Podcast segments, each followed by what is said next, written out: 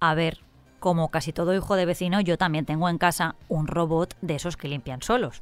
Una aspiradora de esas que va por la casa recogiendo las pelusas mientras yo puedo hacer otra cosa. Y sinceramente, le tengo muchísimo cariño al aparato porque, oye, me evita que lo haga yo. Así que me ha dado por pensar cuántas cosas buenas nos ha traído la tecnología, que yo creo que son muchas. Mira, lavavajillas, la lavadora, la rumba. El móvil no lo tengo claro, pero vamos. Ahora hablamos de este asunto, que tengo una buena noticia de esto. Soy Marta Hortelano y cada día, de lunes a viernes, quiero darte buenas noticias. Así que si necesitas un día sin sobresaltos, este es tu lugar seguro.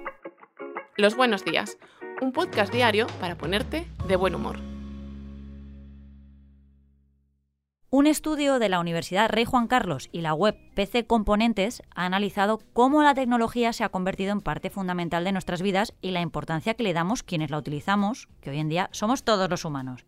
Y ahí, 8 de cada 10 españoles cree que la tecnología ha mejorado su día a día en áreas como la salud, el bienestar o la productividad. En ese sentido, el número de dispositivos presentes en nuestro día a día no para de crecer. El 84% de los encuestados considera haberlo aumentado en los últimos 5 años. Específicamente, el 42% de los consumidores se declara usuario de, ojo, 7 o más dispositivos en su día a día, mientras el 41% utiliza entre 4 y 6. En cuanto a generaciones, el estudio determina que por franjas de edad, los españoles que más han hecho crecer su ecosistema tecnológico son los de entre 40 y 44, seguidos muy de cerca por la generación Z con un 86%.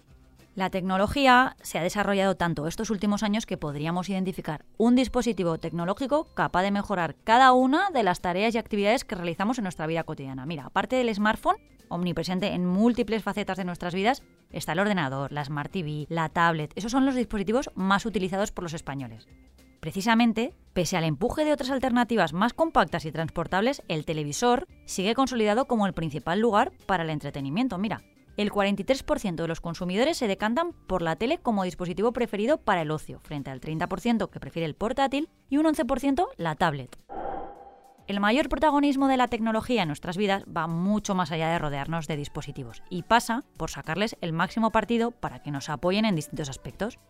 Esta realidad se ha vuelto especialmente patente en los últimos cinco años, ya que el estudio evidencia un importante crecimiento del uso de tecnología para una gran variedad de actividades cotidianas, con especial impacto en su uso para la monitorización del ejercicio físico y el entretenimiento, en los que la presencia de dispositivos ha crecido enormemente. Esta evolución hacia una sociedad hiperconectada es transversal a todas las generaciones, como queda patente con el uso de la tecnología que hacen los españoles mayores de 50 años. Este segmento de población aumenta en un 30% la integración de la tecnología en su día a día en los últimos cinco años, principalmente para las gestiones bancarias, la monitorización de la actividad física y el ocio a través de plataformas digitales. ¡Qué modernos, eh! Así que bienvenido sea todo lo que nos ayude a vivir un poco más tranquilos. Hola Luis. Hola Marta, ¿cómo lo llevas? Pues aquí estamos un día más. Pues muy bien, oye. Mira, yo hoy no sé si mi persona extraordinaria te va a parecer extraordinaria o si directamente te va a dar una envidia que flipas y ya está. Te cuento, pero antes una preguntita. Tú, Marta, de herencia, ¿cómo andas? ¿Vas a tocar buenos titos? ¿Pero qué pregunta es esa? pues mira, yo que creo que tendré buena herencia. Mira, ya que estamos, aprovecho para recordarle a mi padrastro que me meta en el testamento. Hola Jorge, sí, es una indirecta. Yo te pido cita con el notario, no tienes que hacer nada. Si quieres, yo te hago el escrito y todo. Pero bueno, ya volviendo al tema, si te digo que estoy envidioso perdido, es porque hoy te traigo como persona extraordinaria a una multimillonaria. Y tú me dirás, Marta, ¿qué de extraordinario tiene una multimillonaria con la pereza que dan ahí, con todos esos ceros en la cuenta? Pues muy fácil, se trata de una multimillonaria activista que ha renunciado a su herencia.